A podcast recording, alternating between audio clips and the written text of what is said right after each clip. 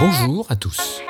Vous êtes de plus en plus nombreux à vouloir prendre soin de vous de manière totalement naturelle et vous avez bien raison.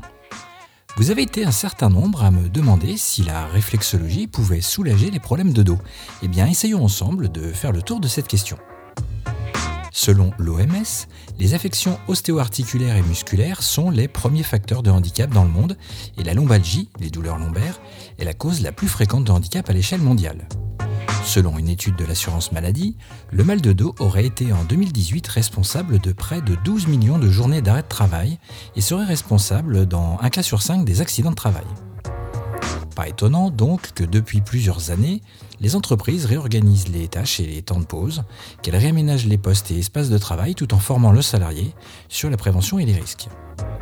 Selon l'OMS toujours, les affections et les traumatismes ostéo-articulaires et musculaires ne touchent pas que les personnes âgées puisqu'une personne sur quatre en moyenne, enfants compris, souffre d'une affection douloureuse et invalidante.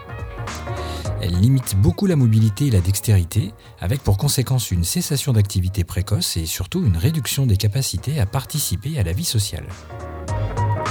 Un sujet donc à prendre très au sérieux et on comprend mieux pourquoi le mal du dos est souvent considéré comme le mal du siècle. Il est régulièrement déclaré non spécifique et disparaît souvent de lui-même, mais il peut également être provoqué par une maladie, une blessure musculaire, un coincement nerveux, un problème d'articulation ou de cervicale.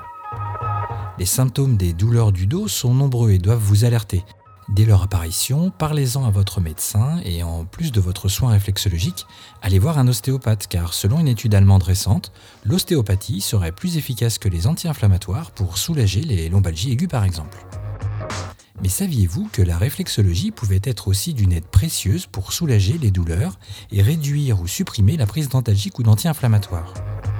Nous traitons les zones réflexes de la colonne et du cou, mais également des surrénales en cas d'inflammation, du nerf sciatique ou d'autres articulations comme les hanches, l'épaule ou le genou. La réflexologie s'avère aussi très utile dans les cas de maladies inflammatoires comme les rhumatismes ou l'ostéoporose, à condition de s'inscrire dans un protocole de soins réflexologiques à moyen terme sur plusieurs séances. D'autres solutions existent et j'ai eu l'occasion à plusieurs reprises de tester l'efficacité de la réflexologie auriculaire dans le traitement des douleurs de dos. C'est surprenant, mais je renvoie ceux que ça intéresse à un podcast précédent qui traite de l'auriculothérapie. Petite réflexion d'ailleurs pour ceux qui auraient eu des douleurs de dos depuis presque un an. Le confinement de mars dernier a été pour beaucoup d'entre nous synonyme de télétravail. Quelle joie effectivement de se prélasser confortablement dans son canapé, sur son lit ou vautrer dans son confort quotidien.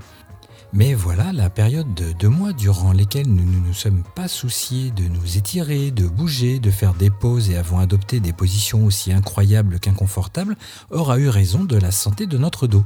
La reprise du travail et d'un rythme de vie plus normal, depuis 8 à 10 mois, voit le réveil de douleurs dorsales causées par notre manque d'activité physique. Alors un seul conseil, reprenez si vous le pouvez une activité physique régulière et remettez votre corps en mouvement. Vous l'aurez compris, la réflexologie peut être très efficace pour soulager les problèmes de dos, mais soulager ne veut pas dire guérir.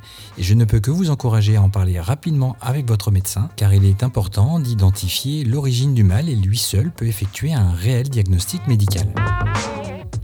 J'espère que ces quelques conseils sauront vous aider au quotidien. Si ce sujet vous a plu, euh, n'hésitez pas à réagir en commentaire et à le partager autour de vous. Encore une fois, merci. Merci pour vos commentaires, votre soutien et le temps que vous accordez à l'écoute de ce petit programme. C'est fini pour aujourd'hui. C'était Gaël de la page Facebook Réflexologie Vendée. On se retrouve très vite et surtout, en attendant, prenez soin de vous.